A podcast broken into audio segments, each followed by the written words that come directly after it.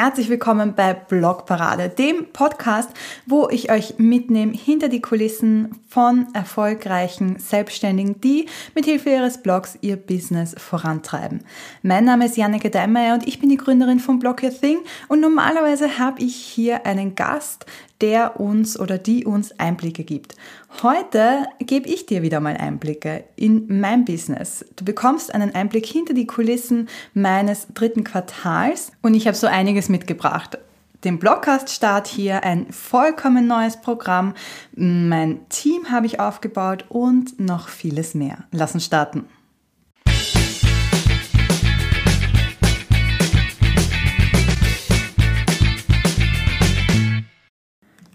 Den letzten Rückblick habe ich Mitte Juni gegeben und das war damals noch auf meinem Blog und zwar nur auf meinem Blog, denn diesen Blogcast, diesen Podcast gab es noch nicht. Das habe ich damals angekündigt als eines der großen Projekte, die ich vorhabe und ja, jetzt gibt es ihn seit ähm, Juli, glaube ich. Ich war richtig, richtig nervös, wie ich die erste Episode hochgeladen habe, weil es einfach ein ganz anderes Format war, als ich bisher immer ja, rausgehauen habe. Bisher habe ich ähm, Blogartikel gehabt natürlich, hin und wieder Videos, aber dieses reine Audio noch nie. Aber das Feedback war richtig super. Viele von euch haben mir gesagt, dass sie es toll finden, meine Artikel jetzt auch hören zu können, dass man die nebenbei auch konsumieren kann und auch zahlenmäßig war der Einstieg super, muss ich sagen. Die Platzierungen nach der ersten Woche ja, damit war ich sehr zufrieden. Wir waren in Österreich in Marketing auf Platz Nummer 3, äh, in Business auf Platz Nummer 13 und auch in Deutschland waren wir bei Marketing auf Platz Nummer 7. Also durchaus so, dass ich zufrieden bin.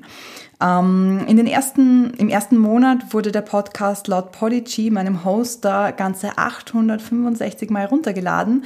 Das hat mich tatsächlich geflasht, denn, also ich habe keine Vergleichswerte, muss ich auch dazu sagen. Ich hatte aber auch keine Erwartungen. Und das ist definitiv eine Zahl, über die ich nicht traurig bin, sagen wir es mal so. Das heißt, äh, Projekt Nummer eins, der Blogcast, der ja mir auch ganz neue, neue Möglichkeiten gebracht hat. Gerade diese Interviews, die mir sehr viel Spaß machen, der aber natürlich auch ein bisschen dafür gesorgt hat, dass ich mein ganzes Content-Marketing-Game nochmal umstellen musste und äh, mir neue Prozesse und Strukturen auch aufbauen musste. Das nächste Projekt, das ich dann angegangen bin, ist so das Projekt des Sommers quasi und das war ein Herzensthema von mir, nämlich ein Asana-Kurs. Anfang des Jahres hatte ich so ein Hirngespinst im Kopf, dass ich anderen gern zeigen möchte, wie sie ihr Business organisieren können, damit sie, so wie ich, in weniger Zeit mehr erreichen. Weil, ich weiß nicht, ob du es weißt, aber ich habe ja äh, dreijährige Zwillinge und ich arbeite mittlerweile nur noch 20 Stunden pro Woche habe aber äh, ja mehr Erfolg eigentlich als davor. Und jedes Mal, wenn wir in meiner Mastermind über das Thema Organisation und Struktur gesprochen haben, ist ganz unbemerkt ein Lächeln auf meine Lippen gewandert. Und deshalb habe ich etwas getan, was sich wahnsinnig aufregend angefühlt hat.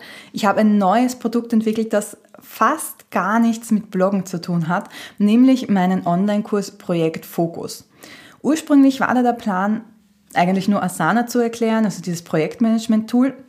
Herausgekommen ist aber eigentlich ein Kurs, in dem es um viel mehr geht, nämlich das richtige Mindset, wie man Prioritäten setzt, wie man Fokus findet und den behält und wie man auch den Überblick behält. Und das natürlich mit Hilfe von Asana. Also ganz weggegangen von dem Thema bin ich nicht, weil ich natürlich auch Asana nutze und das so der Gamechanger in meinem Business war. Gelauncht habe ich diesen Kurs im Sommer als Beta-Runde und für diese Beta-Runde konnte man sich bewerben und auch da war ich wieder aufgeregt, ähm, weil ich so über den Blogcast total außerhalb meiner Komfortzone unterwegs war. Ich habe mich gefragt, interessiert das überhaupt jemanden? Darf ich sowas überhaupt erzählen? Und beides hat sich herausgestellt als ja, denn einerseits haben die Teilnehmer sehr viel Erfolge schon und haben mir schon viel, viel Erfolgsmeldungen, Rückmeldungen gegeben. Und andererseits, ja, es hat jemand interessiert. 114 Leute haben sich für die kostenlose Beta-Runde beworben, obwohl es eigentlich nur 10 Plätze gab. Und das hat mich tatsächlich ziemlich überrascht, ähm, weil ich nicht mit so viel Interesse gerechnet habe. Also ich habe mir schon gedacht, dass hoffentlich mehr als zehn Leute sich bewerben werden, aber 114 Leute, das war tatsächlich, äh, wow, das hatte ich nicht gedacht.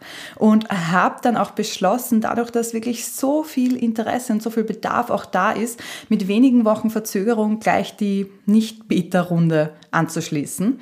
Und auch da waren 18 Teilnehmer dabei und das ist eine Conversion Rate von 15 Prozent. Und das, obwohl es überhaupt keine Inhalte gab, obwohl noch nicht klar war, in welche Richtung es geht. Und auch das finde ich ähm, ja wahnsinnig toll, dass ich da dieses Vertrauen auch von meiner Community bekommen habe. Und wie gesagt, die Rückmeldungen zeigen mir auch, dass ich damit total ins Schwarze getroffen habe. Eine Rückmeldung äh, möchte ich euch gerne vorlesen. Und zwar Danke schon mal für diesen grandiosen Kurs, denn es war nicht nur ein Asana-Kurs, sondern ein wirklicher Gamechanger in meiner Business-Organisation. Ich habe heute zum ersten Mal mit der neuen überarbeiteten Struktur gearbeitet und es läuft richtig rund. Ich bin so happy. Und das macht mich natürlich wahnsinnig happy, dass ich sehe, dass ich wirklich weiterhelfen kann. Und falls dich der Kurs interessiert, Du kannst ihn laufend kaufen, der Name ist Projekt Fokus und du findest den Link natürlich in den Show Notes. Nach dem Sommer stand dann ein großes privates Projekt an, nämlich meine Praktikantinnen sind in den Kindergarten gekommen. Und sie waren zwar vorher bei der Tagesmutter, aber es war doch eine ziemlich große Umstellung. Es waren so viele neue Leute, ungewohnte Abläufe, es war eine ganz andere Lautstärke, als es gewohnt waren mit äh, ja, fünf Kindern und jetzt mit 15. Und das war für die beiden tatsächlich nicht immer einfach und auch für mich als Mama ist es natürlich dann so, dass man ein bisschen mitlebt, mitleidet auch und äh, da die Energien und die, der Fokus nicht immer ganz am Business sein können. Und noch dazu gekommen ist, dass neben diesem privaten Stress auch beruflich einer dazu gekommen ist. Ich hatte mich nämlich verplant. Ich habe mir erzählt, dass ich bei der Beta-Runde oder zusätzlich zur Beta-Runde vom Projekt Fokus das Erstellen des normalen Kurses schon angehängt hatte, was eigentlich für den Herbst geplant war. Und das hat dazu geführt, dass das Ende des Kurses und der nächste Blogothek-Launch zusammengefallen sind. Und das ist eigentlich nicht das, was ich in dem Kurs empfehle. Aber so war es nun mal. Schuld war unter anderem auch, dass ich lange Zeit gar nicht so richtig wusste, wie ich die Blogothek launchen möchte. Ähm, Im letzten Rückblick habe ich erzählt, dass ich ein bisschen ausprobieren wollte dieses Jahr und deshalb auch beim Launch was Neues machen wollte und der Launch eigentlich auch später im Monat geplant war. Ich habe mich aber schlussendlich für einen Tag der offenen Tür als Launchmethode entschieden. Das war die Blockbooster Woche, weil ich finde, dass es einfach nichts Besseres gibt, als mal hineinschauen zu können in so ein Programm, für das man sich interessiert. Leider war ich damit beim Bestimmen des Termins aber nicht ganz frei, weil ich bestehende Workshops mit Gastexpertinnen mitnehmen wollte, unter Anführungszeichen. Das heißt, ich hatte schon Termine geplant für die Blogothek-Mitglieder in diesem Monat und musste deshalb den Launch auch auf genau diesen Zeitraum setzen. Und das war zwei Wochen früher als geplant. Deshalb bin ich da ein bisschen in den Stress gekommen. Trotzdem, also trotz dieser geringen Vorlaufzeit, nämlich zwei Wochen weniger, war die Blockbuster-Woche aber tatsächlich ein voller Erfolg. Unheimlich viele Teilnehmerinnen haben neue Motivation zum Bloggen gefunden oder auch den Mut, endlich anzufangen. Und das war das, was ich erreichen wollte. Und auch wenn ich mir die Businesszahlen so anschaue, ist ja natürlich auch immer interessant bei so einem Blick hinter die Kulissen, muss ich sagen, dass es wirklich sehr gut lief. Erst dachte ich, das wird der schlechteste Launch aller Zeiten, ähm, weil ja niemand gebucht hat. Aber es war einfach eine andere Art von Launch und es war nicht so wie üblich, dass sehr viele am Anfang dazu gekommen sind, sondern eben sehr viele am Ende. Und ich durfte mich dann schlussendlich über wirklich jede Menge motivierter und engagierter neue Mitglieder freuen, die jetzt auch schon fleißig am Werkeln sind, die schon die ersten Erfolge teilen, Blogartikel teilen. Und ähm, ja, falls du es in Zahlen auch wissen möchtest, ich hatte da eine Conversion Rate von 10,5 Prozent. Und ähm, wie gesagt, obwohl ich am Anfang dachte, das wird vielleicht nichts, habe ich wieder gelernt, it's not over till it's over. und ich muss auch sagen, dass dieses neue Format, dieser Tag der offenen Tür, den Launch eigentlich sehr einfach gemacht hat, weil ich auf das zurück zurückgreifen konnte, was es eh schon gibt. Und ich bin ja ein großer Fan von Content Recycling, das weißt du. Und habe es aber bei so Launches eigentlich relativ selten gemacht. Ja, ich habe äh, letzte Launches nochmal wiederholt, aber wirklich so auf bestehende Inhalte zurückzugreifen und in ein neues Format zu packen, das habe ich bisher nicht gemacht. Hat sich aber ausgezahlt, weil es nicht so stressig war. Also ich habe in der Launchwoche gerade mal einen Abend gearbeitet, wo ich noch E-Mails geschrieben habe. Aber sonst hatte ich da Freizeit. Und bei ähnlichen Aktionen bin ich früher wirklich jeden Tag bis spät abends gesessen, bis ich irgendwann erledigt ins Bett gefallen bin. Also hier mein Learning von diesem Blogothek-Launch auch. Es muss nicht kompliziert sein und ich fahre tatsächlich am besten, wenn ich auf das zurückgreife, was sowieso schon da ist. Vielleicht auch etwas, das du für dich übernehmen kannst, wenn du mal Stress hast oder den nächsten Launch planst. Schau mal, was schon da ist und was du nehmen kannst, um in diesen neuen Launch hineinzupacken. Den nächsten großen Schwerpunkt, den ich hatte oder habe, den habe ich tatsächlich im letzten Blick hinter die Kulissen schon angekündigt. Ich bin nämlich dabei, mir ein Team aufzubauen und ähm, ich arbeite ja schon mit Freelancern zusammen. Ich habe das aber aufs nächste Level gehoben quasi. Seit November, also seit dieser Woche, um genau zu sein, beschäftige ich nämlich meine erste fix angestellte Mitarbeiterin für 20 Stunden pro Woche. Ich habe nämlich gemerkt, dass ich mich mit so viel Kleinigkeiten aufhalte, dass ich oft nicht zu den großen und wichtigen Dingen komme. Also was oft unter den Tisch fällt, ist meine Vision zu überarbeiten oder auszubauen, mein Branding, neue Ideen zu entwickeln, das Netzwerken schaffe ich oft nicht so, wie ich gerne möchte.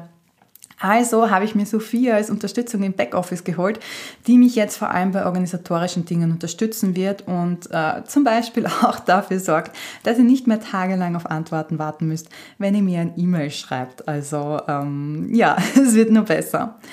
Ich habe mich übrigens bewusst dafür entschieden, jemanden aus meiner Nähe zu suchen und kein Remote-Team aufzubauen, zumindest jetzt im ersten Schritt noch nicht, weil ich einfach nach sieben Jahren allein im Homeoffice finde, dass es zumindest für mich an der Zeit war, nicht nur über Zoom, sondern auch persönlich zusammenzuarbeiten. Und ich auch diesen persönlichen Austausch gerade im Brainstorming und bei der Organisation sehr wichtig finde. Und ich glaube, es dauert noch ein bisschen, bis ich mich in die Rolle der Arbeitgeberin hineingefunden habe.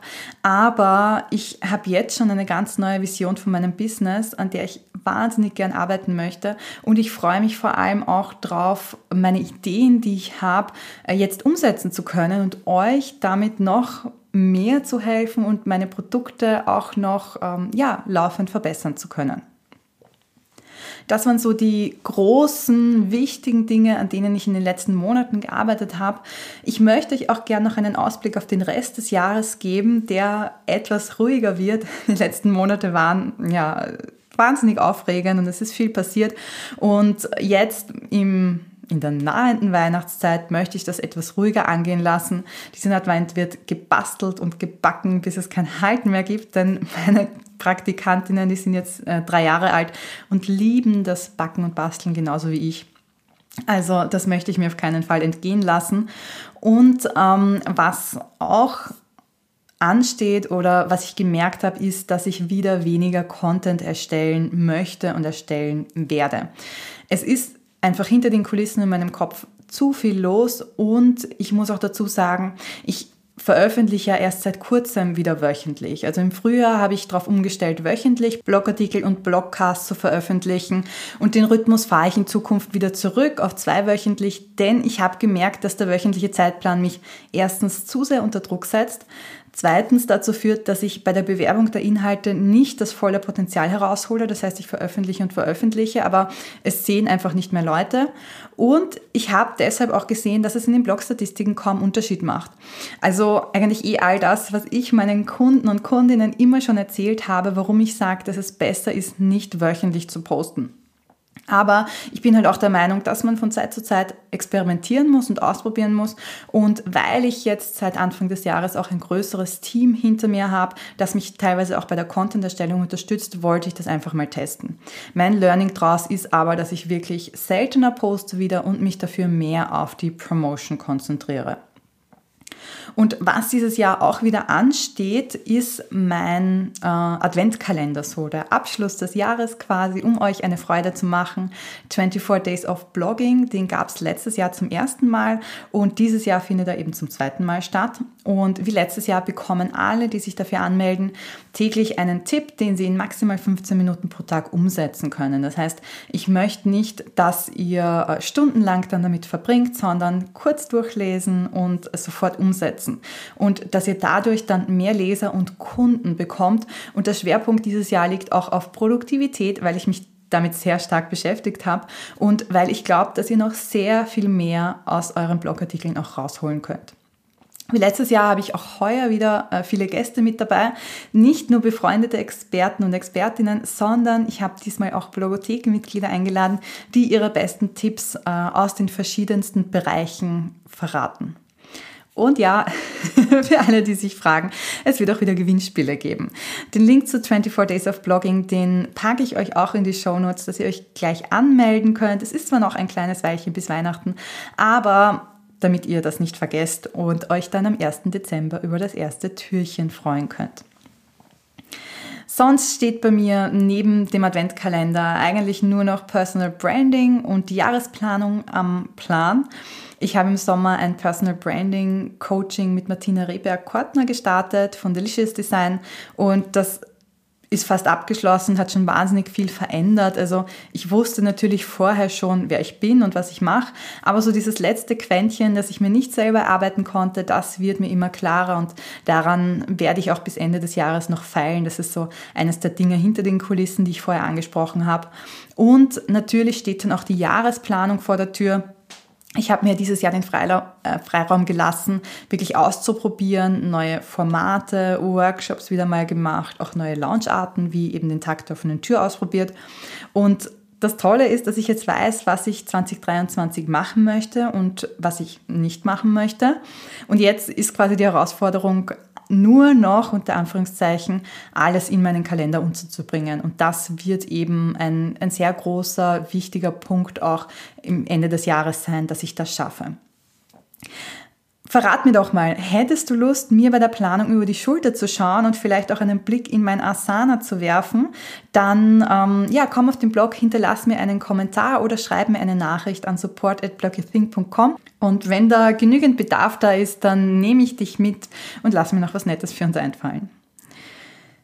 Ich möchte dir ganz herzlich danken, dass du bei diesem Rückblick dabei warst. Ich hoffe, du konntest was für dein eigenes Business auch mitnehmen, ein bisschen aus meinen Learnings auch profitieren und wünsche dir natürlich wie immer viel Spaß beim Bloggen.